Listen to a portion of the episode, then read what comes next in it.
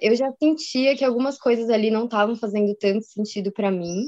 É, eu ainda não conseguia identificar exatamente o que, que era, mas eu já não me via feliz, eu já via algumas coisas acontecendo de formas que eu não acreditava, e aquilo começou a me incomodar. Mas você acha, Dudu, que eram sinais, assim, que começaram a aparecer para você, para você entender que, putz, não é o mundo corporativo a minha vibe? Assim. Eu fui é, entendendo que, na verdade, o mercado corporativo não era para mim e que tudo que ele me dava, na verdade, era o dinheiro. E você chegou a ficar frustrada, assim, por né, olhar para trás e falar: nossa, eu quis tanto estar aqui.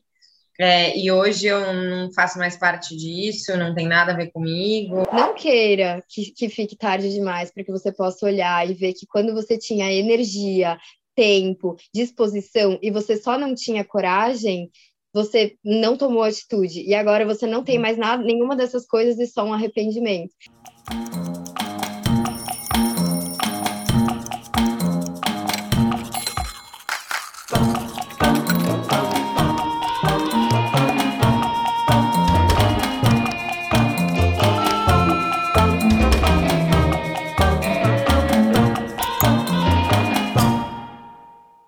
Olá, pessoal, sejam bem-vindos a mais um vídeo do Game Dera. Hoje a gente está aqui com o terceiro casal entrevistado na nossa história. A Júlia Renar e o Eduardo Abate Paulo trabalhavam no mundo corporativo e em momentos diferentes da vida se viram distantes de quem realmente eram.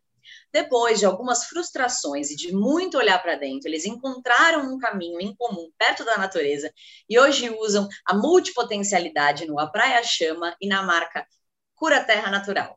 Gente, eu queria agradecer por vocês estarem aqui hoje. Já estou super ansiosa para mais um casal. Estou super obrigada por vocês estarem aqui no Quem Me Dera. A gente que agradece pelo espaço, por essa oportunidade da troca, de compartilhamento. Muito bom estar aqui com vocês hoje. Gratidão, meninas. Um prazer estar falando com vocês e para todo mundo que vai assistir. Show! Muito obrigada por estarem aqui e por poderem contar aí para gente hoje um pouquinho de como foi esse encontro de vocês dois e depois o encontro de vocês com vocês mesmos. Então, um prazer ter vocês dois aqui hoje. Isso aí, para esquentar, então eu queria que vocês falassem individualmente quem vocês são hoje em uma frase. É, eu, Ju, me considero uma eterna aprendiz diante do mistério desse mundão aí. Eu, com certeza, é, o que me define hoje é poder acordar sendo feliz com o que eu faço. Eu acho que, com certeza, essa é a maior definição que eu tenho da minha vida hoje. E só para a gente entender aí rapidinho, né, o que, que vocês faziam antes, é, conta aí para rapidamente para a gente entender se depara. Bom, eu trabalhava no mercado financeiro, né? Trabalhava em finanças no banco. E o Edu? Eu trabalhava com marketing digital é, na Lenovo e passei por outras empresas durante sete anos, né? Mas minha última empresa foi a Lenovo com marketing. E hoje? Hoje é, nós temos alguns projetos em conjunto que a gente toca. Então tem a Praia Chama, que é um blog e um Instagram também de dicas de viagens e hospedagens, né, amor? E a Cura Terra Natural, que é a idealização da Ju, que é uma marca é, eu trabalho com... É. a minha marca é de velas de é, produtos naturais, né? Aromaterapia também. E também estou aí numa caminhada de me tornar professora de yoga. E Ju, o Dudu falou que ele já ficou aí né, mais de sete anos, né? É, num corporativo, você chegou a ficar quanto tempo antes de, enfim, fazer a transição? Eu fiquei mais ou menos uns quatro anos, e aí eu comecei no universo de finanças e no final já estava em canais digitais. Então, essas foram as duas áreas assim, que, que eu trabalhei no mercado. Bom, então agora a gente vai começar a se aprofundar aí um pouquinho na mudança de vocês. É, vocês podem aproveitar para contar um pouco de como foi tudo, com detalhe e tudo mais. Então, Ju, queria ouvir de você primeiro é, um pouquinho de como foi sua trajetória começo dela mesmo, no mundo corporativo, como que você foi, enfim, se transformando lá dentro. É, então, conta aí para a gente um pouquinho. É, bom, meninas, é, eu trabalhei, meu primeiro trabalho foi na Sony, é, um estágio, e eu fiquei menos de um ano e já vi que aquilo não era para mim, juntei um dinheirinho e já fui aproveitar é, e fiz um mutilão pela Europa. É, voltando desse mochilão, eu já estava no final da faculdade e eu sabia que eu precisava ainda me aprofundar um pouco em alguns conhecimentos, principalmente de finanças. É, e eu queria muito trabalhar em banco, assim, era meu sonho. Então, eu entrei no Itaú, entrei em finanças, trabalhava é, dentro da área de Latam em finanças, e depois de um tempo, se eu não me engano, mais ou menos um ano, um ano e pouquinho, eu já comecei a sentir de fazer uma mudança lá dentro. Eu fui efetivada ainda em finanças e logo depois eu fui para canais digitais, que foi onde eu fiquei mais ou menos é, um ano também. E aí eu, a partir do momento que eu não, não me vi mais em finanças e que eu comecei a querer fazer alguma mudança lá dentro, é, eu já sentia que algumas coisas ali não estavam fazendo tanto sentido para mim.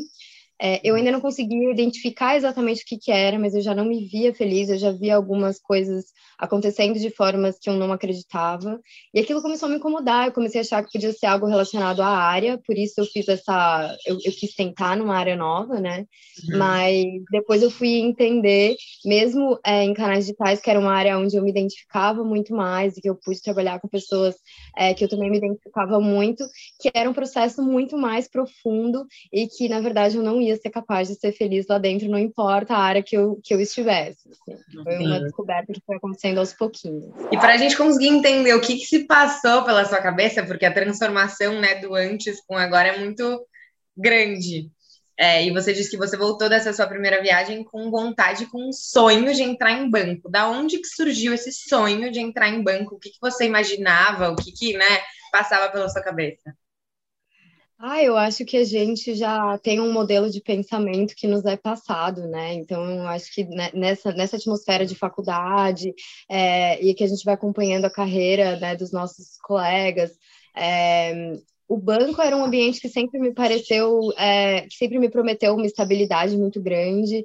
É, também existe aquele, aquela coisa do status, né? Porque querendo ou não, quando a gente está fazendo administração, ela abre muitas portas, né? E, e, só que eu via as pessoas que entravam nessa caminhada, né, é, do corporativo dentro dos bancos ou dentro do mercado financeiro, tendo uma estabilidade suposta, né, é, financeira, e aquilo é, parecia para mim ser um caminho seguro e parecia ser um caminho que eu ia é, estar onde eu queria estar daqui 10 anos daquela época, né? Que já é muito diferente do que eu, de fato, sei que eu quero, aonde eu quero estar hoje, né?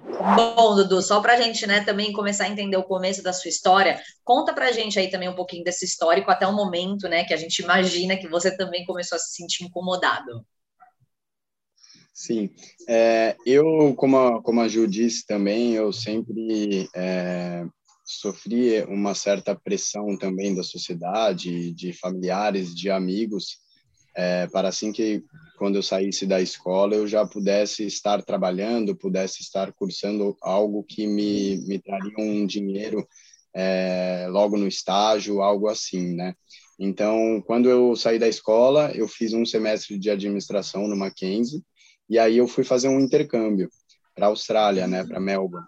E ainda lá na Austrália, eu já avisei meus pais que eu não queria voltar para o Brasil, que eu queria viver para sempre lá, que a vida lá era maravilhosa.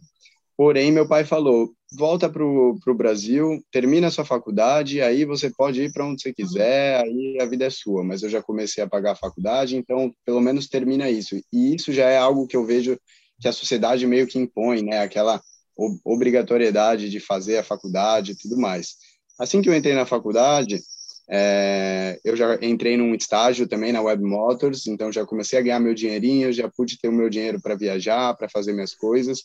E desde então eu tinha na minha cabeça que a minha vida seria trabalhar no corporativo, então ter o meu horário, entrar no, no horário, fazer o meu trabalho e ir embora e ganhar meu salário fixo depois. Eu nunca uhum. me imaginava empreender ou fazer algo fora, né? É, porém, depois de, como eu, como eu disse antes, né, depois de seis anos, sete anos no mercado corporativo, eu fui é, entendendo que, na verdade, o mercado corporativo não era para mim e que tudo que ele me dava, na verdade, era o dinheiro. Um dinheiro que, é. teoricamente, quando caía, quando pingava o salário, né, ele ia todo embora, porque você chega no fim de semana, você quer gastar, você quer viajar porque você está estressado com o trabalho.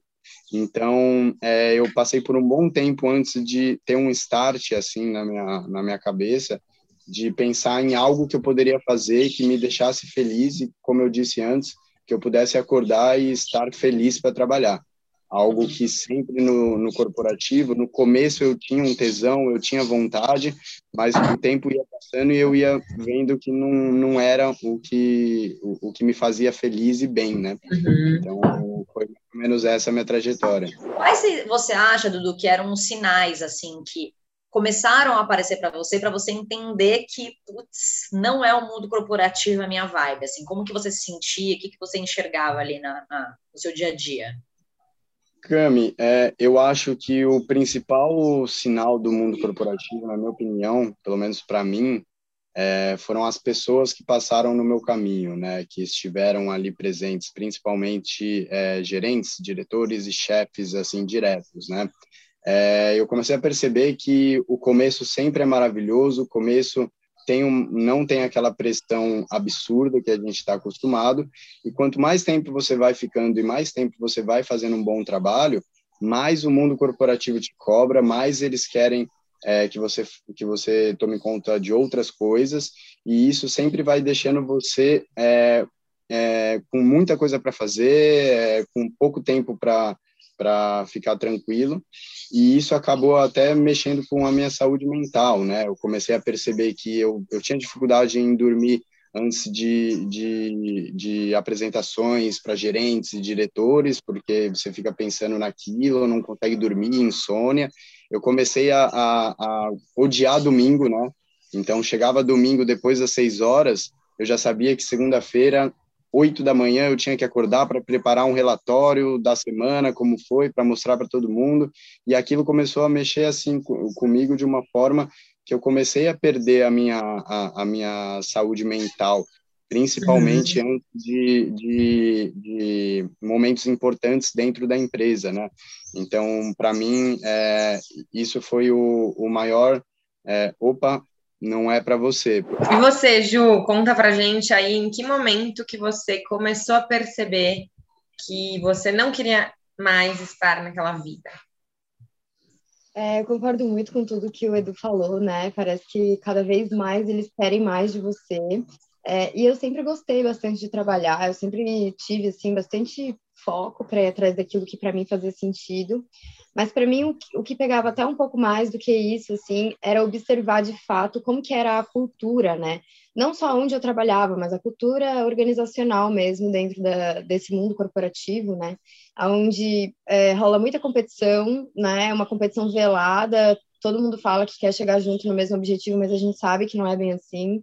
É, uhum. Fora isso, para nós mulheres, a gente sabe que é um ambiente totalmente inóspito, então você começa a passar por diversas situações de assédio e isso começa a te desgastar, porque você também não tem muito a quem recorrer ali dentro, porque você sabe que você precisa jogar o jogo, né? É, afinal de contas, a decisão de quem está ali no alto escalão ainda depende, você ainda depende daquilo que você quiser subir lá dentro, né? É, e, assim, muitas coisas veladas, né, que a, as empresas tentam passar para debaixo do tapete, mas que você vê. Então, a forma como é, lá dentro rola muito favoritismo, como os funcionários não são tratados da mesma forma, como o privilégio é, né, é, é, fala muito alto lá dentro. Então, você vê pessoas que já vêm, assim, de um berço de ouro crescendo numa numa rapidez muito diferente daqueles que estão ali porque precisam de fato, né?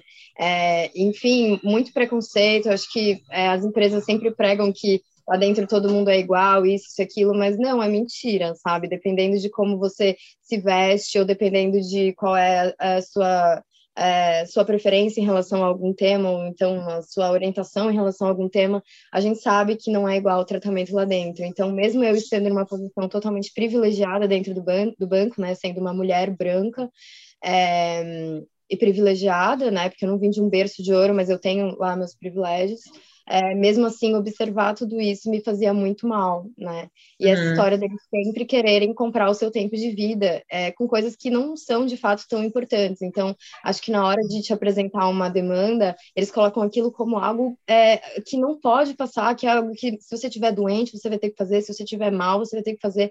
Então, essa, essa, essa, esse desespero pela produtividade, quando às vezes a pessoa que você está fazendo o material não vai nem olhar o material porque ela não vai ter tempo, ou coisas assim. Então, aos poucos você vai se desgastando, né? E aquilo que você precisa ignorar para conseguir seguir deixa de ser ignorado e aquilo começa a, a se tornar um processo interno, né? Uhum. E ao mesmo tempo eu me via também assumindo um estilo de vida é, muito diferente daquilo que eu sempre tive, né? Então, lá dentro do banco, eu comecei a perceber, quando eu comecei a ter a capacidade de me olhar de fora, eu pude me perceber num processo assim, eu estava me tornando realmente uma patricinha, eu ia trabalhar todos os dias de salto no banco, é, é, eu me via em situações, assim, tendo que, sabe, ter um jogo de cintura, assim, que é, eu, eu não, não, não, é, não, nunca foi algo natural para mim. Então, quando eu comecei uhum. a me ver desviando muito de quem de fato é a Júlia, porque eu fui uma Sim. criança simples, porque eu, eu sou, eu sempre soube que eu era diferente, mas quando eu pude olhar para isso, de que eu estava muito diferente daquilo que eu era, eu falei, opa,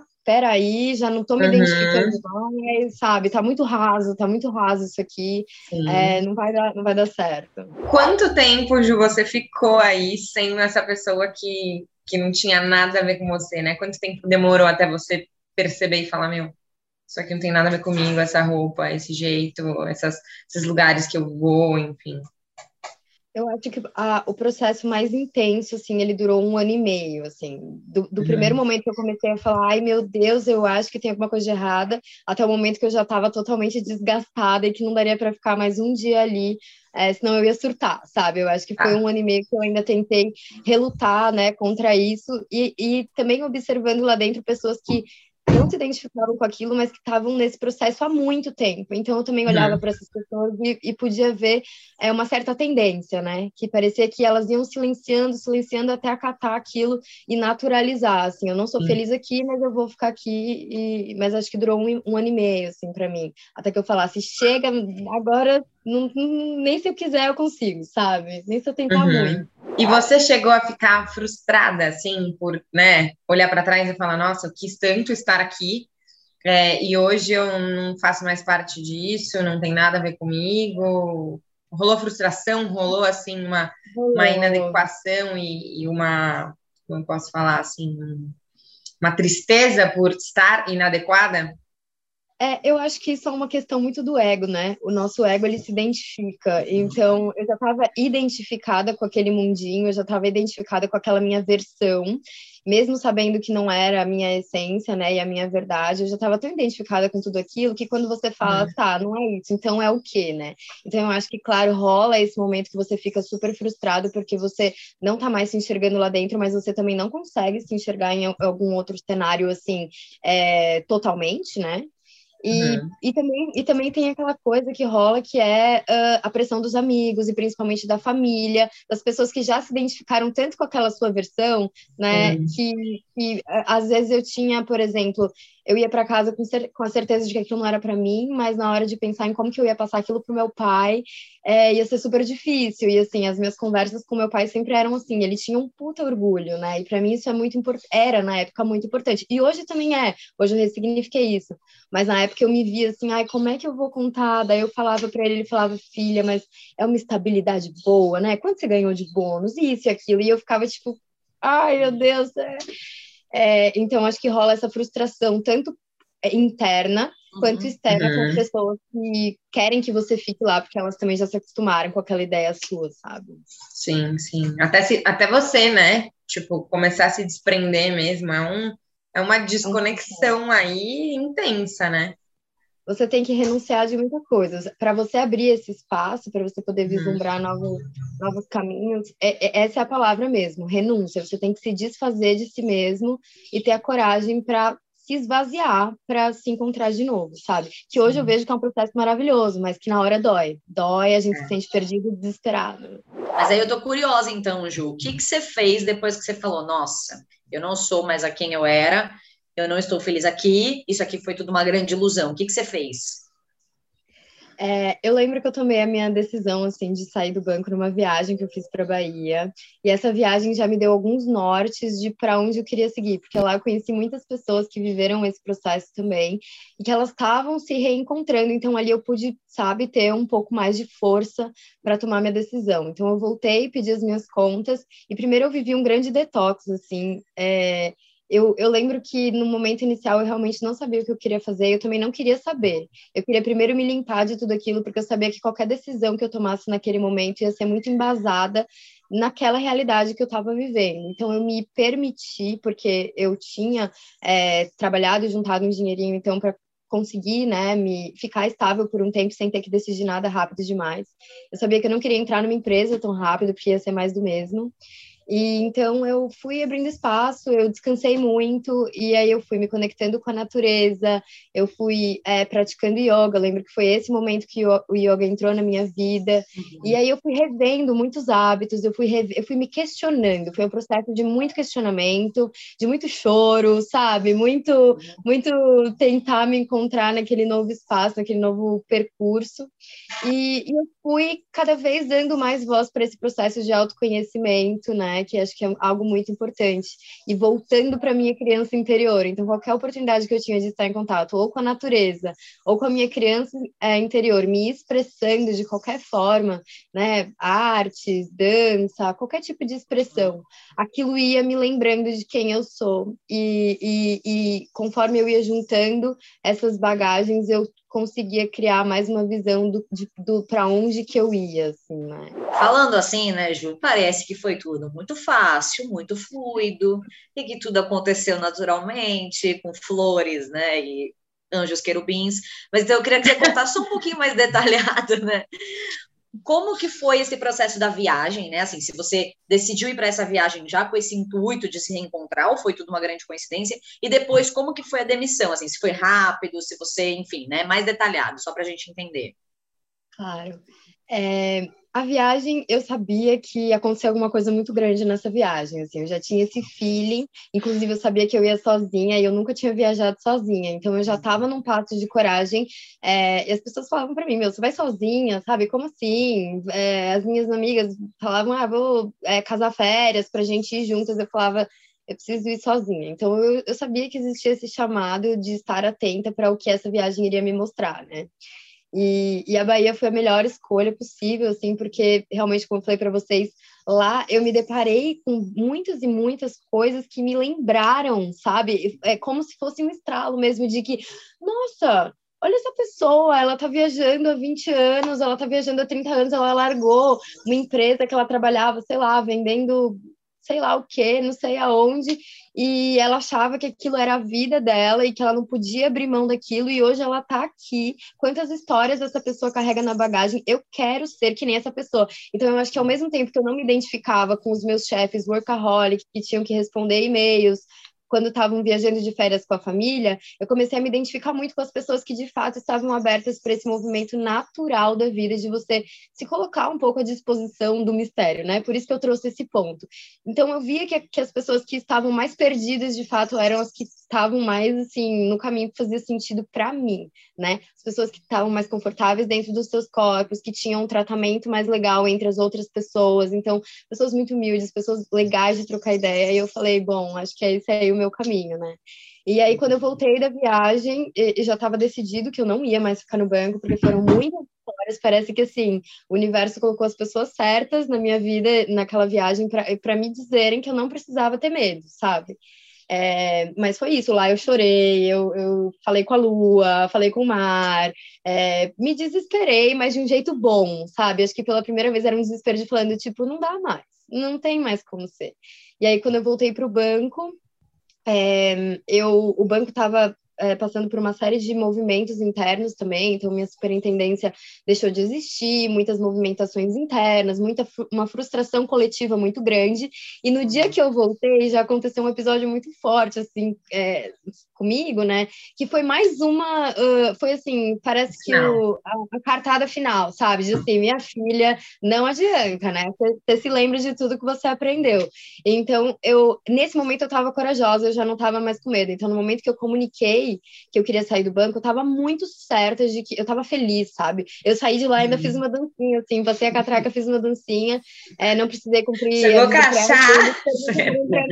Você consegue vir trabalhar amanhã? Eu falei, não, sinceramente, não. Você chegou e pediu. Peguei e pedi, Caraca. não precisava cumprir aviso, e, eu, e aí eles perguntaram, ah, você acha que rola ficar mais um tempo? E eu sabia que como a gente estava vivendo todas essas reestruturações, não tinha esse negócio de, ah, eu tenho que passar um bastão, tal, porque a gente estava uhum. se reinventando lá dentro. Então eu falei, meu, quer saber? Até aqui dentro está acontecendo um movimento perfeito para que eu consiga fazer com que hoje seja meu último dia, sabe? E para você, Dudu, como que foi o seu processo quanto tempo você ficou aí nesse limbo que a gente brinca, mas que é um limbo mesmo, é, até você definitivamente pedir demissão? No calabouço, né? É, o que acontece é, eu sempre eu sempre tive a vontade de, de viajar para a Austrália assim que eu pudesse, né? Assim que eu terminasse a faculdade. Mas calhou de eu pegar algumas DPzinhas na faculdade e eu me formar bem na hora da pandemia, né? Então chegou a pandemia bem no semestre anterior que eu me formei, no semestre seguinte que eu me formei na faculdade, inclusive eu e a Ju a gente tinha esses planos de, de irmos juntos para a Austrália, né?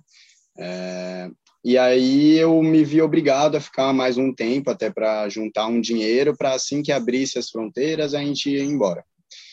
Porém, é, nesse momento eu já trabalhava na minha última empresa, Lenovo, e a Ju, ela já estava é, no caminho dela, empreendendo, então eu já morando junto com ela, eu já via como a segunda-feira dela era um dia normal, né? Como ela, é, ela conseguia organizar o calendário dela para fazer uma viagem, para viajar fora de, de horários de pico, para relaxar num dia que você está mal, porque a gente acaba ficando mal alguns dias, e não é o mal de ir para o hospital, né? Mas às vezes você não está produtivo, você não está conseguindo entregar o que você precisa, né?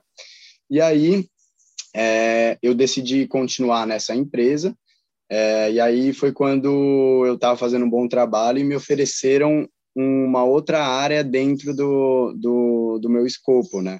uma área que eu ia tomar conta de uma coisa de uma coisa muito maior que gerava muito mais dinheiro e que eu lembro muito bem que o meu gerente me chamou e ele falou pô eu acho que faz total sentido com você você é um cara que é muito comunicativo essa área precisa de alguém assim e vai ser bom para você se desenvolver como profissional e tudo mais o salário não aumentou em nada né mas as buchas vieram e vieram grandes então, eu comecei a. É, eu fazia um trabalho muito bem feito, comecei a, a, acumular várias funções, e aquilo começou a ficar muito pesado para mim.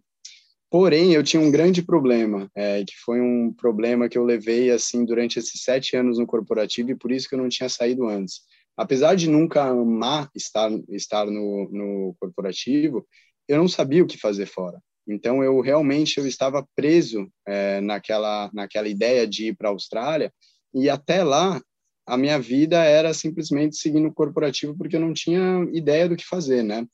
Porém vendo a Ju trabalhando, começando algo próprio dela e indo super bem, tendo feedbacks positivos e fazer algo é, que é seu, né? Você você fica muito mais realizado, né, em fazer algo que é seu e não fazer algo que qualquer outra pessoa poderia estar fazendo no seu lugar dentro de uma empresa.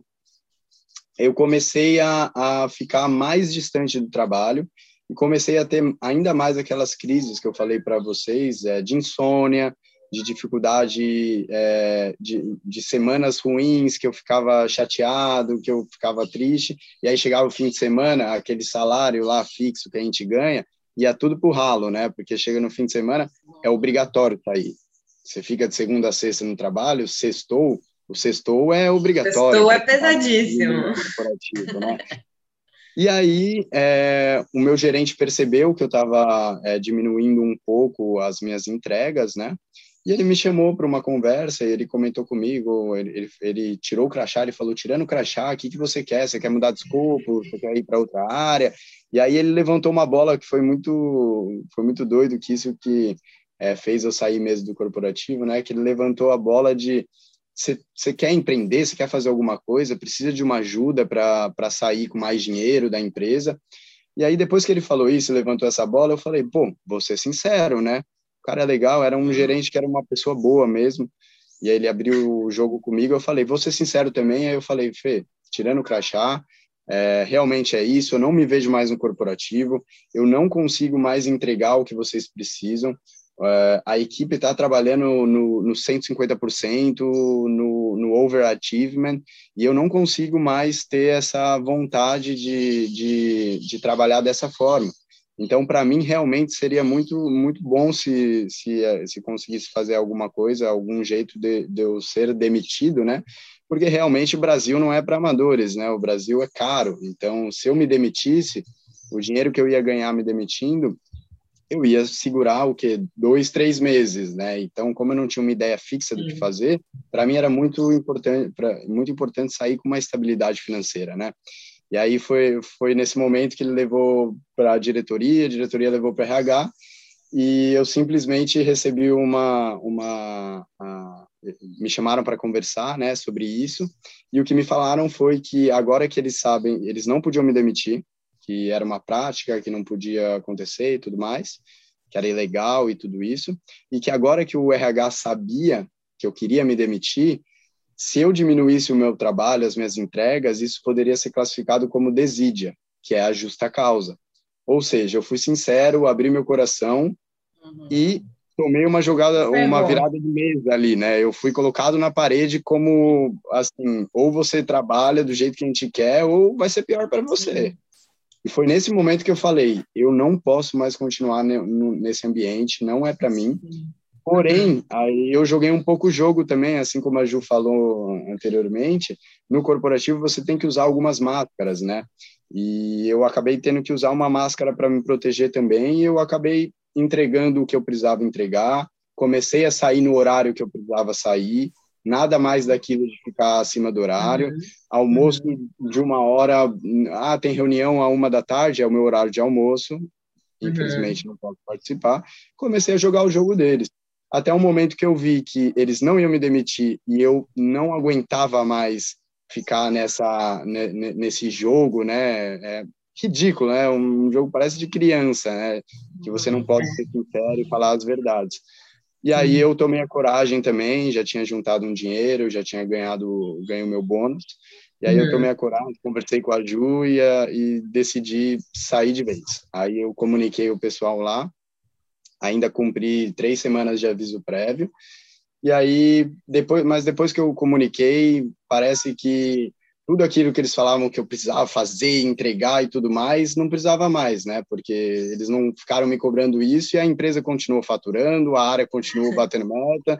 Então, realmente era algo bem do corporativo, aquela pressão excessiva, né? Uhum. Foi assim a história. E foi assim que eu pedi demissão. em que momento que vocês dois se encontraram, é, se conheceram aí? A Ju estava em que, que estágio, que processo? E você, Dudu, estava em que momento também aí nessa história? Então, a história é antiga, né? A Ju, no começo, ela não dava muita bola para mim. Então, a gente se conheceu... né, mano? A gente se conheceu no Mackenzie, no, no segundo semestre, então foi em 2014, né? Só que a gente só se conheceu, a gente era amigo e ambos foram cada um para um lado. A Ju também teve um relacionamento é, durante esse período. E a gente se reencontrou mais ou menos em 2018, se eu não me engano. E a gente começou a ficar mais junto durante um ano, mais ou menos. E foi exatamente quando a Ju decidiu pedir demissão. Né? É que, na verdade, eu ia fazer. Eu, eu tinha tudo certo para sair fazer outra viagem, porque eu, eu queria sair de São Paulo já. Então, acho que ele percebeu que eu estava muito feliz que eu tinha saído e também que eu estava já pensando em, em me mandar. Uhum. E aí foi quando ele tomou ali a frente de né, mexer alguns, algumas pecinhas do tabuleiro para que a gente pudesse ficar juntos e eu não fosse viajar, esperasse um pouquinho, porque ele ainda estava é, na facul, né? Sim. Uhum. Eu estava na, eu tava na trabalhando ainda, não era na Lenovo, era em outra empresa. E a Ju ela já tinha se demitido, mas também não tinha começado a trabalhar com a cura. Ela estava é. num momento de descansos, descanso merecido, ah. né? Uhum. Detox. Exato, aquele detox. E Dudu falou que a Ju serviu aí, né, de super inspiração. Você olhava que dava para sair, que dava para fazer uma coisa sua.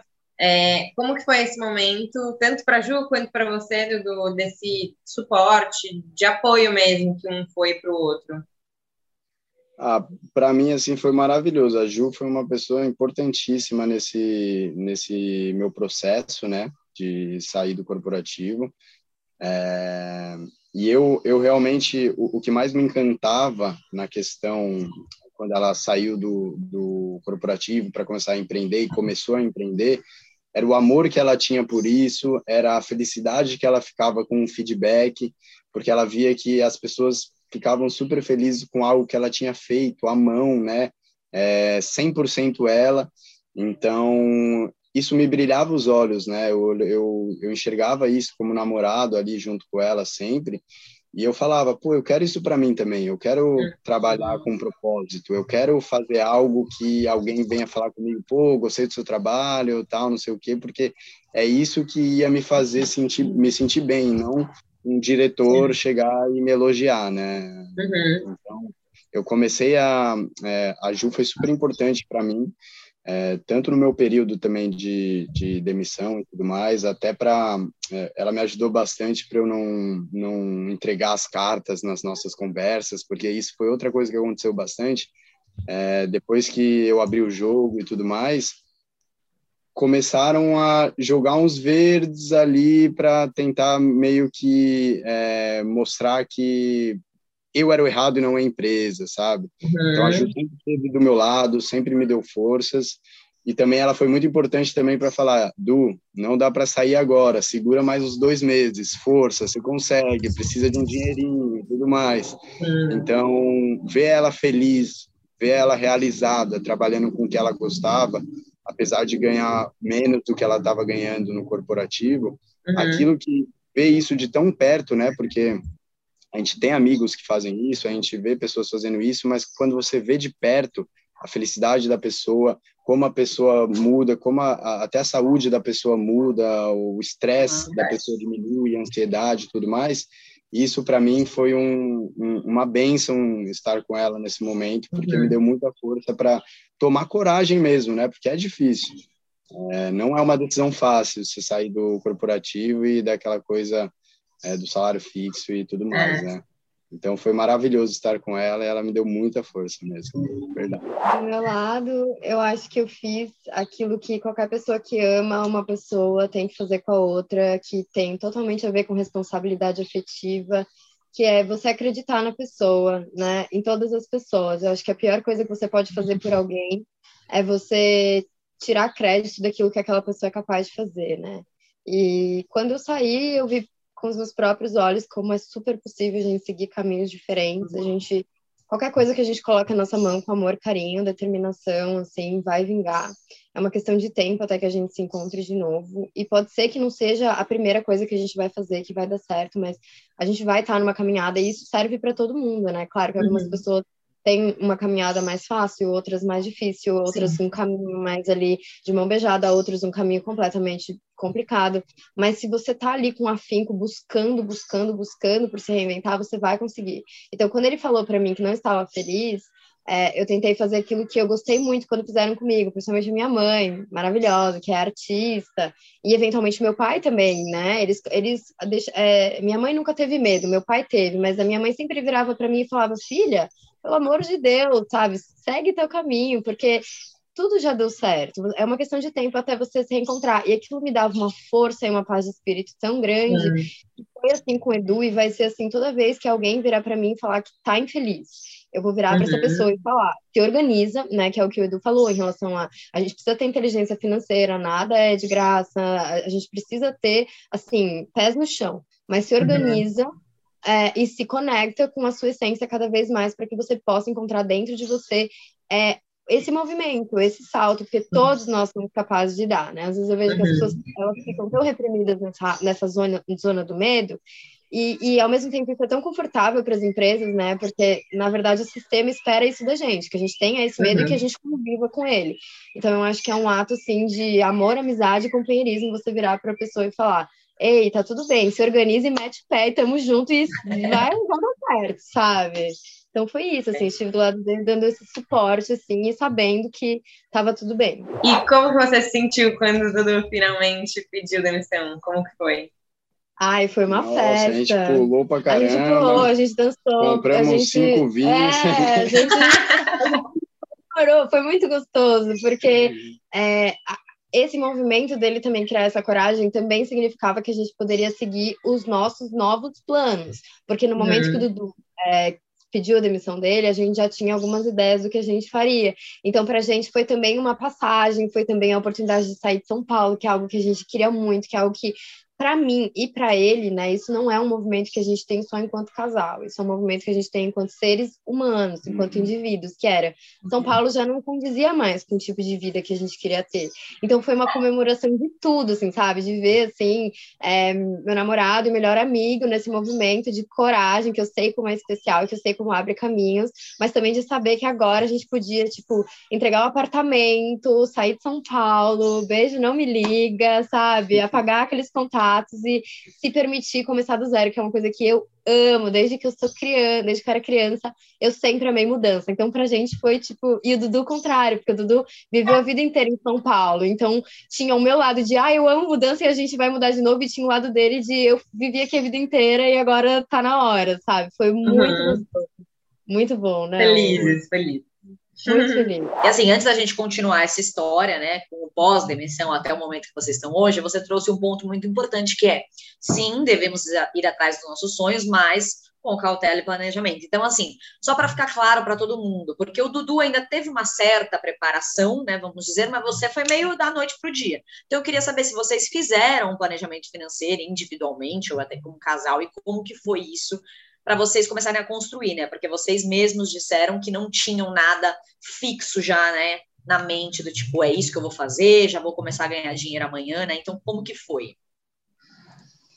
Bom, eu, Ju, é, sempre tive uma relação muito saudável com o dinheiro. Então, apesar de eu ter vivido essa época mais consumista no banco, eu sempre fui do guardar, né? Eu sempre, assim, a minha avó é muito assim, então eu acho que sabe?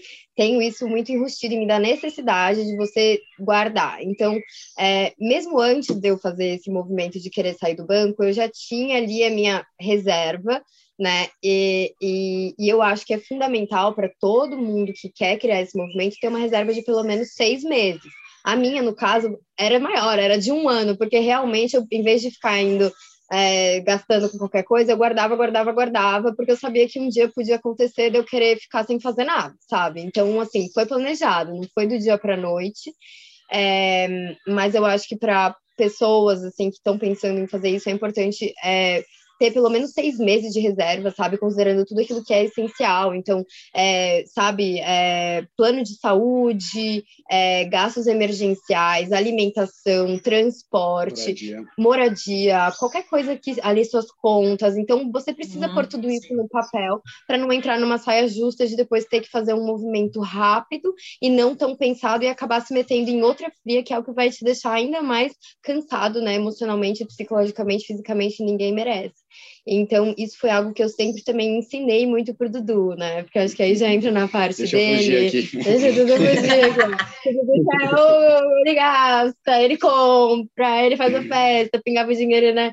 Pode falar, mas da sua parte, assim. Mas... É, isso, é, isso foi outra coisa que a Ju me ajudou bastante, porque eu sempre fui bem realmente isso mesmo que a Ju falou, gastão. É, Principalmente é. Na, no mundo corporativo, eu tinha salário fixo, bonitinho, salário eu não, não, imaginava, ah, deixa eu guardar um pouquinho aqui e tudo mais. Eu queria o que dava para fazer para eu me divertir, já que eu já estava hum, hum, é, hum. eu ia falar, eu ia falar uma merda aqui. Pode, pode, pode, pode. eu como é, eu estava no mercado, no, sempre no mundo corporativo e sempre é, nunca 100% feliz, sempre querendo que chegasse o fim de semana. Eu sempre fui da, daqueles que chegavam no fim de semana e queria gastar ou queria viajar ou chamou para um rolê, para uma festa, tem que ir porque daqui a pouco é segunda-feira e aí vai ter que esperar mais cinco dias. E a Ju me ajudou muito nisso, tanto que eu falei para vocês, eu queria sair em fevereiro do meu trabalho.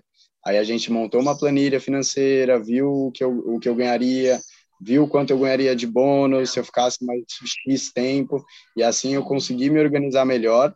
É, o que eu queria era a demissão, que daí me deixaria muito mais confortável. Não consegui, tive que me demitir porque não aguentava mais, mas eu consegui levar até um momento em que eu, em que eu tinha um dinheiro guardado para a gente iniciar a nossa vida aqui longe de São Paulo, né? Então, é, realmente a Ju me ensinou muito disso. Ela é meio o contrário do que você falou no começo, Cami. A Ju se planejou muito bem e eu só me planejei bem porque ah. eu estava com ela. Porque senão ia ser diferente. Mas foi assim. Bom, aqui a gente sempre gosta de perguntar para os nossos entrevistados como foi o dia 1, um, né? Assim, começo mesmo, dia, o primeiro dia depois da demissão e o começo da jornada pós-demissão. Então, Ju, se quiser começar a contar um pouquinho como foi para você, e aí depois do complementa. Nossa, o dia 1 foi uma festa. Foi para mim, assim, eu sei que tem muitas pessoas que saem e entram num processo difícil, mas para mim foi realmente um, um, um dia mágico, assim, sabe? Foi um dia de voltar para mim. E desde então, esse foi o processo que realmente se iniciou. Desde o primeiro dia até hoje, é, esse compromisso muito grande em voltar para mim, sabe? porque eu me comprometi em, em ser de fato a mudança que eu, que eu queria, das coisas que eu não gostava lá de dentro, e eu queria muito não replicar tudo aquilo que eu considerava tóxico e toda a hipocrisia que eu via lá dentro. Então, só que para eu descobrir quais eram os aspectos da minha vida que de fato eu não poderia replicar, é, ou reproduzir padrões que eu precisaria. Então, eu tive que entrar nesse processo de detox, né? Como eu falei para vocês. Então, é, desde o dia 1 até os próximos meses, eu, tive, eu me matriculei na yoga, eu comecei a é, praticar muito, eu comecei a meditar bastante. É, como eu falei para vocês, eu comecei a me aproximar mais da natureza e conforme eu ia me aproximando dessas frentes, eu, eu voltava para mim. Então, eu fui é, questionando mesmo as coisas que não faziam sentido. Por exemplo, o consumo, né? O consumo desenfreado, que era algo que já era uma verdade na minha vida. Então, é, olhar para mim, né? Para o meu consumo, para a forma como, o que, que, qual que era o meu impacto no mundo né? Então, é, esse foi um processo longo que fez com que eu entendesse um pouquinho mais sobre a nossa geração de lixo, sobre é, qual é o tipo de pegada que a gente deixa quando a gente está falando de todos os é, as, as, as compras que a gente faz, né, da, da, no que, se sustenta essas, essas empresas, essa indústria que a gente banca, porque era uma época que eu estava comprando muita coisa, mesmo tendo essa, essa é, questão financeira que eu falei para vocês, né, de uma certa inteligência financeira. E aí eu comecei a me reinventar nesse aspecto, eu comecei a é, me tornar mais minimalista, Aí comecei a rever esses hábitos desenfreados, comecei a repensar no meu lixo, comecei a repensar na minha pegada dentro desse planeta, dentro desse mundo. E, é, e a consciência, ela gera esse, esse, é, essa abertura, né, para mudança. Então, conforme eu ia mudando, assim, é, a minha realidade, eu fui começando a me entender o que, que eu gostaria de fazer naquele momento. E como era algo que eu estava muito, muito dentro, eu comecei a fazer os meus próprios cosméticos, eu comecei a comprar roupas é, de marcas menores, e eu comecei a sentir, assim, pequenas maneiras que a gente pode fazer uma diferença no mundo, né?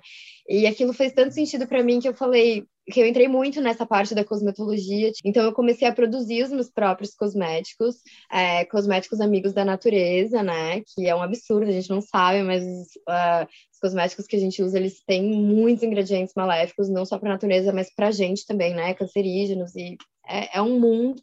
E conforme eu fui me, me, é, me conectando com essa verdade, estudando sobre isso, eu fui aprendendo a fazer os cosméticos, e aí as minhas amigas começaram a falar: Meu, por que você não vende? Vende, vende. E aí eu comecei a fazer assim em pequena escala, com muito amor, com muita consciência, com um atendimento muito diferente daquilo que eu queria, daquilo que eu precisava fazer dentro do banco, né? Que eu vendia um produto que eu não gostava para pessoas que não precisavam daquilo, um produto que era ruim. Então, fazer de fato alguma coisa que fosse de qualidade, foi assim que nasceu a Cura Terra, que é a minha marca, né? Que eu sempre tive ali como como consciência, colocar tudo que fosse do bom e do melhor, né, em termos de insumos, também tendo sempre essa consciência com a natureza, e então eu já estava me reencontrando profissionalmente, ao mesmo tempo que eu sabia que eu estava deixando uma pegada melhor para o mundo, ao mesmo tempo que eu estava conscientizando minhas amigas e as minhas clientes, e eu fui me, me encontrando nesse movimento de poder fazer algo todos os dias que eu via muito sentido, né, e aí eu comecei a fazer as velas naturais também, que foi um movimento muito legal, porque eu pude me conectar muito com é, as clientes. Então, fazer coisa que de fato vai fazer diferença na vida de alguém, né? Seja porque essa pessoa vai meditar, seja porque essa pessoa está passando por um momento de ansiedade, um momento de depressão, e ela está precisando ali de um momento só dela. Então, ao mesmo tempo que eu ia me conectando com essas facetas minhas e voltando para mim, eu ia plantando essa semente, passando isso para os meus clientes através da cura terra, né? E é isso que o Dudu fala que ele via que era um movimento de muita verdade, um movimento de muito envolvimento. Eu sempre amei criar e também fui conseguindo levantar o meu primeiro dinheiro, né? Fui conseguindo, nunca tive assim a cura como algo que eu queria tornar uma empresa gigante, porque eu ia voltar para aquele ponto, né, inicial de uhum. é, corporação e tudo mais. Então sempre foi a minha minha pequenina forma de fazer aquilo que eu acreditava e de desviar daquela hipocrisia que tanto me incomodava. Acho que esse foi o, o processo do dia um até né, o momento que eu comecei a é, me reencontrar profissionalmente, assim. E aí eu uhum. atuei na cura, trabalhei, criei muita coisa, participei de muitos movimentos incríveis, tive a oportunidade de encontrar, conhecer pessoas incríveis, fazer muita troca, conhecer pessoas de toda parte da, de todos os tipos de, de que criavam coisas diferentes, pessoas com demandas diferentes, enfim. E estava super feliz, só que aí foi quando começou a acontecer o movimento do Edu, e aí eu já sabia que aquilo ia ser um chamado para outras mudanças, né? Porque eu ainda, além de tudo, ainda queria sair de São Paulo. E aí foi quando o Edu se demitiu e aí começou todo um novo movimento, que acho que faz sentido ele, ele contar de agora em diante. É, o meu dia um é, parecia aqueles casamentos. Foi a ressaca após os vinhos. Não, aqueles casamentos curtos que a galera quebra prato, dança, joga pro alto. Por dentro eu tava assim. Mas eu acho que a, a palavra para mim realmente era até de alívio. É, não só por sair de um ambiente que eu já não concordava mais, e eu não vou ser hipócrita por muito tempo, por estar nesse ambiente a vida inteira, é, eu, não, eu não via algumas coisas que aconteciam dentro do mundo corporativo como ruins, e sim como coisas que acontecem. E depois, quando eu tive é, essa abertura de cabeça, assim, de perceber algumas coisas horríveis que aconteciam, é, quando eu saí, eu realmente fiquei aliviado de não precisar mais estar lá é, num ambiente que eu via é, que tinha muita gente colocando uma máscara mesmo, sendo falsa, né, sendo injusta com muitas outras pessoas. Então, é, o meu dia um, assim, foi um, um verdadeiro sentimento de alívio. Então, a primeira semana inteira, eu, eu, eu, eu acordava e falava, nossa, mas que paz absoluta, sabe? É, eu comecei até a me sentir melhor, mais, mais feliz com o dia a dia. Saía o sol, eu ia correndo para o sol, porque é uhum. algo que, eu já comentei já né, com vocês antes, sobre essa questão de, no, no corporativo, às vezes você acaba nem vendo o sol, né? Então, você fica preso ali naquele ambiente. E a verdade é que, assim, é, um pouco antes de eu sair, mais ou menos em fevereiro, fim de fevereiro, eu saí em julho, né? No fim de fevereiro, eu comecei a estruturar o meu projeto. Então, eu eu eu pensando assim, putz, o que que eu gosto de fazer e tudo mais. E aí eu, eu vi que eu, eu e a Ju a gente estava viajando muito, principalmente aqui para o litoral norte, né? O pai dela mora em Ilha Bela, que é onde nós estamos agora. Minha madrinha mora em Ubatuba, meu padrinho mora em Trindade, então a gente estava sempre viajando para o litoral e postando fotos e a galera falando, pô, que praia é essa, que legal, e alugando espaços e falando, pô, que lugar é esse que vocês ficaram. E eu, e eu vi que eu era um bom guia turístico, assim. É, se eu estudasse alguma coisa para prova de matemática, eu esquecia em dois segundos. Agora, é, o que, que você fez em, em dezembro do ano passado na praia tal? Eu lembrava até dos caminhos, assim. Então eu vi que, pô, eu sou bom nisso, eu sou bom em alguma uhum. coisa assim. E aí eu comecei a, a, perceber que eu poderia tirar disso que eu era bom um jeito de sobreviver, um jeito de ganhar um dinheiro com isso, né? Então eu comecei a estruturar a Praia Chama, que inclusive foi um nome dado pela Ju, ela que teve a ideia do nome em si. Eu não achava um nome de jeito nenhum, ela que teve a ideia. E até julho eu estava estruturando pouco a pouco, depois do trabalho. Então, acabava o trabalho às oito da noite, trabalhava até às dez né, é, uhum. na, na Chama. E aí, quando assim que eu saí do, do trabalho, aí eu, eu fiz a imersão total né, no, no blog, na, na Praia Chama. E é algo bem engraçado, assim, que eu acho que vale a pena contar também, que tudo que você espera, você imagina, que você sonha, muito, muito, muitas dessas coisas não vão dar certo. Então, uhum. eu tinha uma ideia para o meu projeto anteriormente, vi que não era possível seguir essa ideia, e eu tive que me reinventar, e eu tive uma outra ideia, aí eu tive que ajustar essa ideia para ver como eu ia ganhar dinheiro. Então, é, é um processo, como eu disse para vocês, foi de alívio, mas que também, é, se você não tem aquela consciência, se você não tem uma resiliência, você pode acabar ficando perdido, né? Porque não é tão simples quanto uhum. parece. E hoje, como que, que tem funcionado aí a vida de vocês, os trabalhos? Bom, hoje a gente mora em Ilhabela, mas na verdade nós somos nômades, então a gente saiu de Ilhabela, a gente saiu de São Paulo, desculpa, sem muito essa é, visão de onde a gente ia, do que, que a gente, né, onde a gente ia firmar nossa base. Mas desde que a gente chegou aqui, tudo tem dado tão certo, tudo foi tão maravilhoso que a gente só teve a certeza de que tudo acontece na hora certa e de que a gente tem que estar desperto mesmo para esse tipo de coragem, né? E desde que a gente chegou aqui, muitas coisas aconteceram. Então, o A Praia Chama tem funcionado e tem é, é, feito com que a gente se depare com novos desafios e a gente gosta muito disso. Hoje em dia ainda não é um trabalho, mas é um hobby que a gente gosta muito e que o fato da gente estar juntos nele dá uma força criativa muito legal conjunta. É, e a gente também está fazendo alguns freelas, então a gente se vira. Acho que a gente aprendeu muito sobre a nossa potência enquanto seres humanos de fazer coisas diferentes para pessoas diferentes, agregar valor. O que a gente não está fazendo como trabalhos, a gente faz como trocas. Então a gente deixa de gastar porque a gente faz algum trabalho para alguém.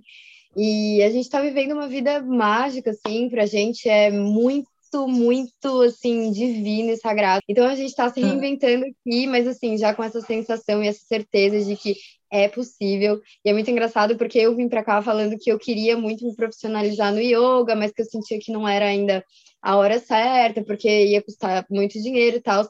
E todos os movimentos aqui da Ilha Bela, que são, assim, misteriosos e maravilhosos, aconteceram e eu acabei conhecendo uma professora de yoga maravilhosa. E nessa, é, nessa questão que eu falei para vocês da troca, né, a gente combinou, né, então eu, tô fazendo algumas coisas para ela que ela não consegue fazer sozinha. Em troca disso, eu vou me formar. Então, é, a gente está muito disperso também para essas potencialidades, sabe? É, às vezes a gente fica recluso, né? As pessoas têm medo de seguir um caminho por, ai, se achar não especialista demais em alguma coisa, ou não saber de fato. Mas às vezes uma coisa que é fácil para você pode ser muito difícil para outra pessoa. Então, eu até queria deixar aqui essa mensagem, sabe?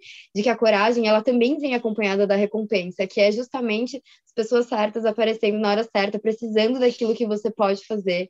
Então, a gente está vivendo muito essa recompensa mesmo pelo ato de coragem que a gente teve nessa ilha maravilhosa, que assim é um espetáculo à parte. Todos os dias a gente agradece, a gente nunca teve um dia de se arrepender ou pensar por que, que a gente está fazendo aqui. Não, todos os dias a gente acorda e fala: Meu, a gente fez isso, sabe? A gente escolheu e a gente merece, sabe? Vamos para a praia porque a gente uhum. merece. É, eu, eu, queria, eu queria até complementar o, o, isso que a Ju falou, também deixando uma mensagem. É, como eu já disse antes aqui né, na, na, conversa com vocês, eu sempre fui um cara que eu não imagine, eu não me achava especialista em alguma coisa que eu poderia empreender e fazer dinheiro disso, né? E as coisas que vem acontecendo com a gente aqui foi me mostrou mesmo é, o quanto nós seres humanos é, e eu acredito que todo mundo tem coisas dentro de você que você nem imagina que você é bom e que você pode fazer, mas que o medo ele ele meio que uma barreira em você. Mas o que eu queria dizer é que tenha coragem é, e busque realmente o seu sonho, busque trabalhar com amor porque todo mundo tem alguma coisa boa dentro de você que você consegue oferecer para as pessoas, que você consegue é, é, viver sua vida, fazer a roda girar, né? Bom, entendemos todo esse processo, mas eu queria saber, e a família de vocês, como que é? Eles apoiam? Eles ficaram bravos? Enfim, como que foi? É, eu sempre tive medo de contar simplesmente para o meu pai, é, porque meu pai ele tem ele tem ele, ele é um empreendedor né? Ele tem negócio ele tem funcionários e ele sempre foi muito a favor da questão você precisa ter dinheiro. Eles viveram uma vida diferente em que o dinheiro era a coisa mais importante para botar o seu filho na faculdade para fazer o que a sociedade falava que tinha que fazer né? Só que é algo até engraçado. Depois de de eu falar para eles que eu não estava mais é, conseguindo ficar no trabalho, que eu estava infeliz e que eu ia fazer uma outra coisa e explicar o que eu ia fazer, tanto meu pai, tanto minha mãe, tanto meus tios, meus amigos, todos sempre me apoiaram. E isso foi um diferencial para mim também. Então, se você é um amigo que pode apoiar, assim como a Ju já falou, apoie, porque assim é, é difícil. Até a, a, o meu para meu pai eu pensei que seria muito difícil dele entender, mas desde a primeira vez que eu falei, pai, eu vou fazer isso, isso assado, eu conheço, eu sei, eu sei mexer nisso, eu sei mexer naquilo, eu vou oferecer esse trabalho, eu vou oferecer esse serviço. Ele entendendo o que eu ia fazer, ele ficou do meu lado, ele não ficou com medo, com a dúvida uhum. de que eu ia precisar de dinheiro daqui a pouco, entendeu? Então, a minha relação com a minha família é, foi muito melhor do que eu esperava, porque eu abri o jogo, porque eu expliquei o que eu ia fazer. Para mim, é, como eu falei, eu tive muito, muito, muito apoio da minha mãe, e é maravilhoso, porque a gente fala muito, minha mãe mora fora do Brasil, mas é, nós somos muito amigas e a gente só se aproximou mais ainda. Hoje eu reconheço ela, enquanto eu me reconheço muito mais nesse processo. E a minha mãe é uma pessoa que tem muito esse tom, assim, de não, eu vou atrás, ela foi atrás de realizar os sonhos dela, sabe? Depois que eu e minha irmã já éramos adultas e é, ela foi se formar em artes. Então, minha mãe é um grande exemplo para mim, né, de você ir atrás daquilo que de fato faz sentido para você e da sua verdade. A gente se mantém muito juntas nesse elo, assim, fraterno mesmo, sagrado de empoderamento sempre, assim, se em algum momento eu tive medo, foi ela que virou para mim e falou assim: ó, nem vem com essa história, sabe? Então, para mim, isso é muito importante.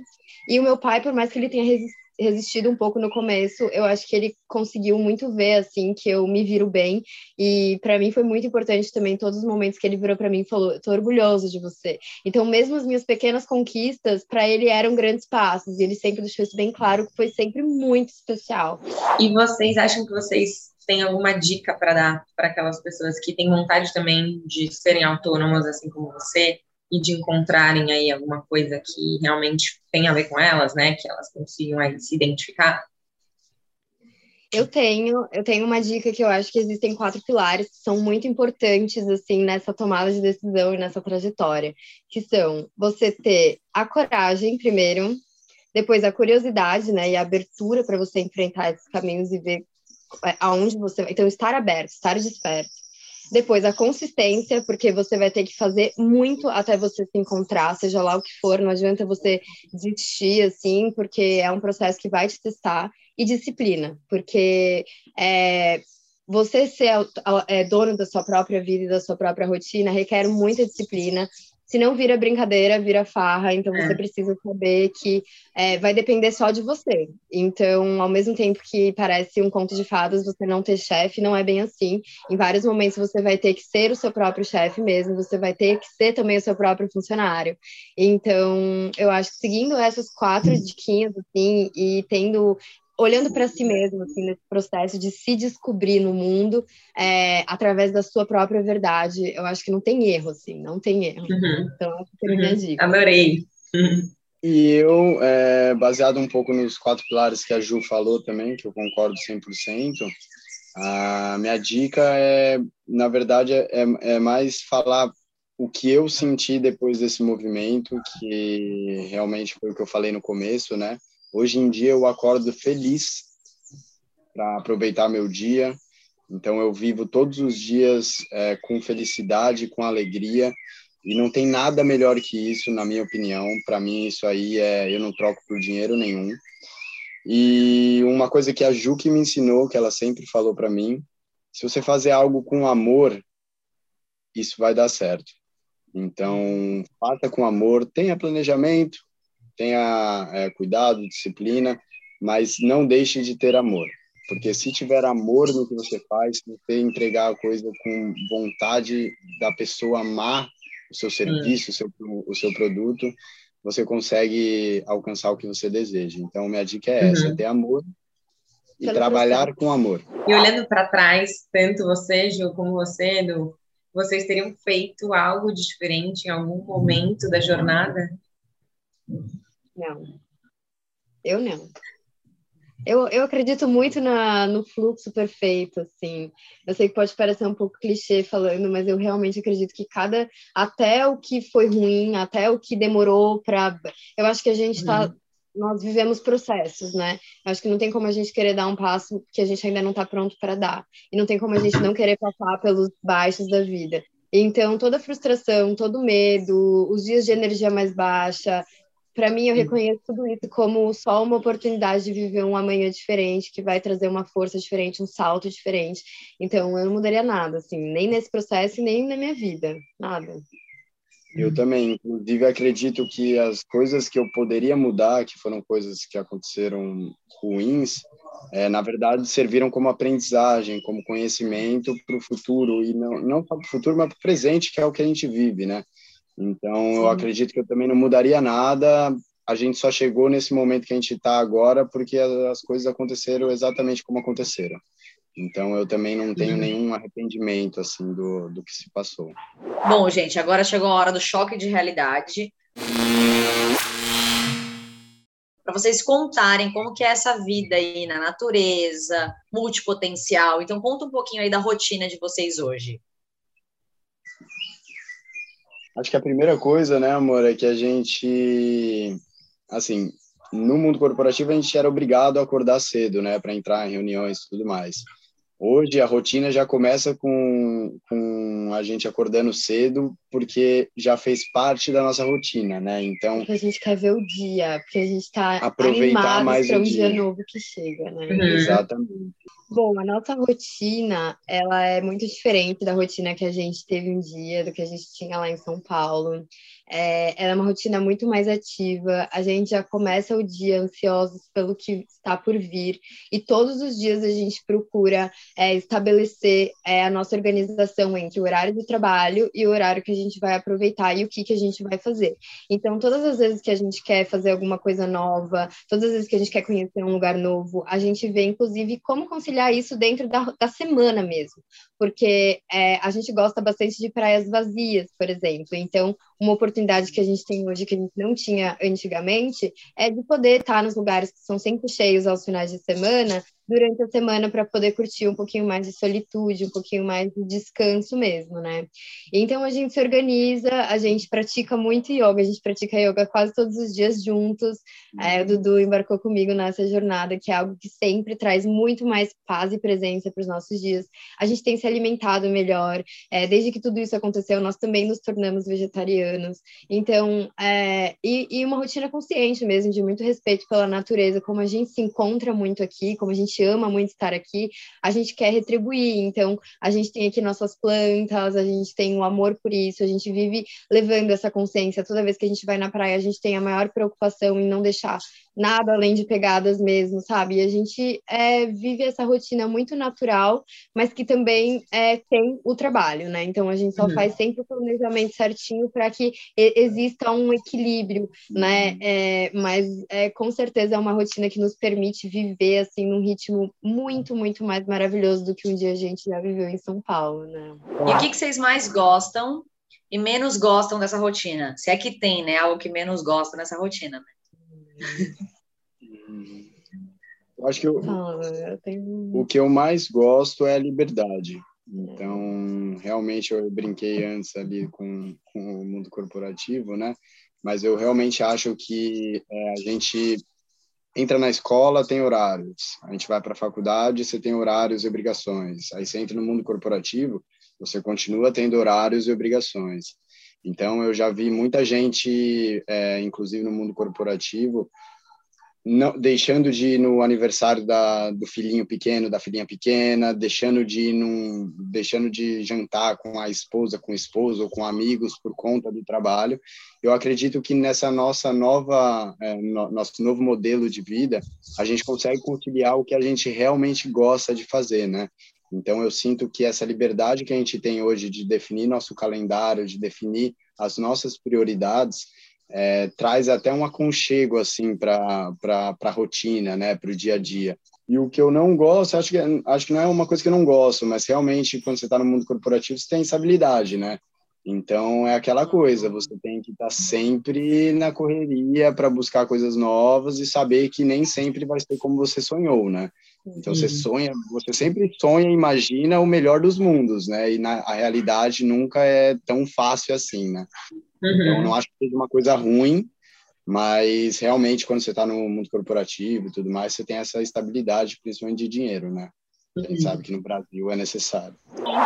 O que eu mais gosto nessa vida é observar o grau de presença que eu tenho vivido os meus dias para mim, isso é algo que todo mundo deveria, pelo menos, observar, sabe? Qual que é o grau de presença que você tem levado no seu cotidiano? Porque a gente costuma medir nossos dias por produtividade, né? E eu aprendi, e isso é uma coisa também que eu sempre comento, e eu falo brincando, que quando você vai ver aqueles velhinhos falando sobre o, se eles pudessem voltar no tempo, o que, que eles fariam, né?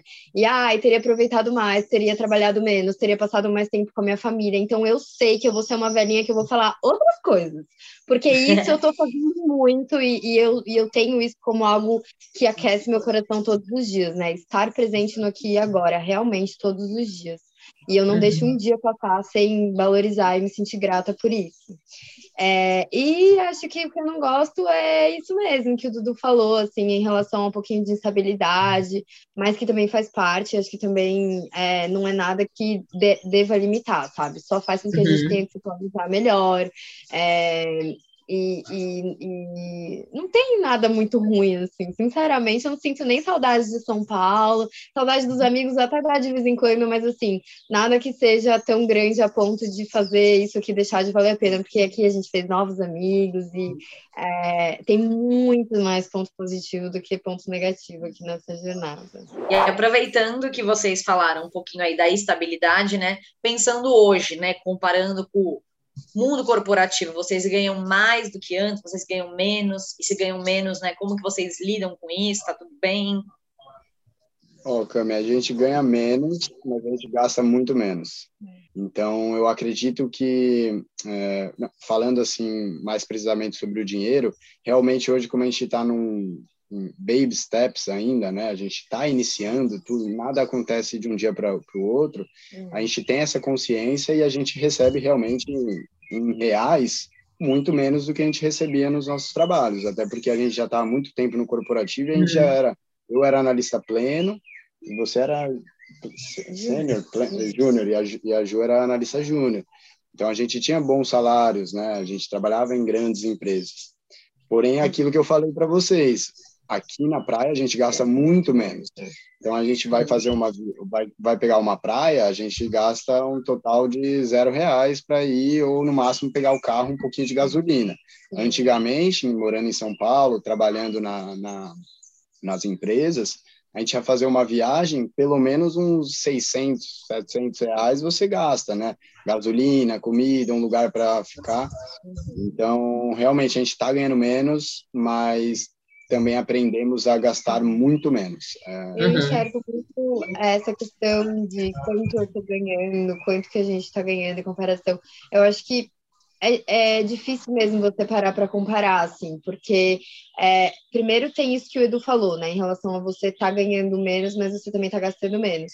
E também todo movimento ele exige um tempo para que ele possa se consolidar, uhum. né? Então, por exemplo, hoje eu estou ganhando menos porque eu aceitei fazer alguns trabalhos que são até escambo, por exemplo, mas uhum. eu tenho a uhum. visão de que no futuro ele, esse, esse tipo de troca vai é, me potencializar para que eu possa exercer um novo trabalho. Então, uhum. não, agora não é o momento de eu parar e comparar o que eu ganhava com o que eu estou ganhando, porque eu sei que eu estou fazendo um investimento no meu futuro e que futuramente, com certeza, a gente vai ter outras fontes de renda e a gente vai cada vez melhorar naquilo que a gente está fazendo e o dinheiro é uma consequência, sabe? Eu acho que a gente nunca pode pegar o dinheiro para analisar ele friamente, assim, porque senão a gente vai olhar para a parte que a gente está construindo um novo horizonte e a gente vai sentir que a gente está fazendo menos quando de fato a gente está fazendo mais, mas num, num, num, passo diferente, sabe?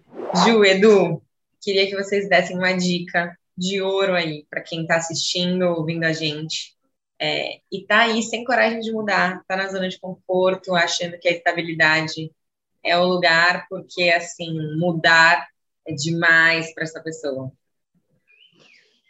Bom, eu acho que é, se a pessoa tá se percebendo num cenário onde ela já está sentindo que as coisas não são para ser desse jeito, mas ela está insistindo em permanecer, eu tenho, na verdade, não é nenhuma dica, é uma mensagem. Em algum momento isso vai te buscar de um jeito. E assim, quanto mais você demorar para é, é, realmente viver a sua verdade, mais você vai ser cobrado por isso no futuro. Então, é. a vida, ela tá passando e ela tá aqui, ó, escorrendo por entre os dedos.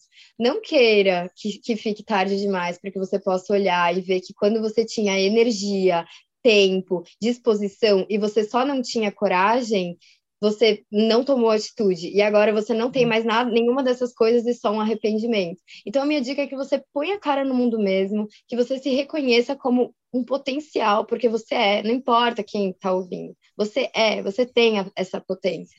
Então que você é, tome vergonha nessa cara para depois não chegar, depois muitos anos se passarem e você olhar e falar o que, que eu fiz com a minha vida, meu Deus, porque eu acho que essa é a pior velhice que qualquer pessoa pode ter, sabe? É, por favor, pense que a vida ela acaba. Porque quando morre alguém famoso, quando a gente se depara com essas coisas, as pessoas falam, né? Ah, a vida é um sopro, a vida é um sopro. Então para de é. pensar isso quando morre famoso e pensa agora. Se você tá desconfortável, meu bem, a vida é um sopro. Então, ó, Sim. bora agir. Porque se, se você ficar nesse marasmo, nada vai nascer. A zona de conforto ela é quentinha, mas ela não é mais florida do que você ir atrás da sua verdade, sabe? Esse sim é o campo de potencialidades ilimitadas, assim, que você vai ver quando você chegar lá que fazer sentido tudo que está sendo falado. Uhum. Sim. Acho que é algo que, algo que se autocomprova. Uhum. Eu assino embaixo com cópia autenticada, carimbo, o que tiver mais, porque falou tudo, falou tudo, concordo 100% com a Ju. Falou tudo, não tenho mais palavras. Ah, acredito que a, a, dica fica essa mesmo também, viva. Viva. Porque viva. nada é melhor do que viver e nada é melhor do que ser feliz, nem mesmo muito dinheiro. Então, hum. é, viva o que você gosta de fazer, seja feliz do jeito que você gosta. Se for no meio do mato, perto de uma cachoeira, ou se for na praia, ou se for mesmo na cidade, faça o que você goste, sempre. Se sinta bem isso. fazendo, sabe? A partir do momento que você não tá mais se sentindo bem, opa, a vida tá me chamando para um movimento. Qual que é? Uhum. Então, estar certo também, sabe? Sim, o coração sim. sempre sabe. Quando a gente começa a sentir meio brocochô, tem coisa aí. E aí, para a gente finalizar, eu queria que cada um de vocês falasse o que, que significava trabalho para vocês antes e o que, que significa trabalho agora. Vai lá.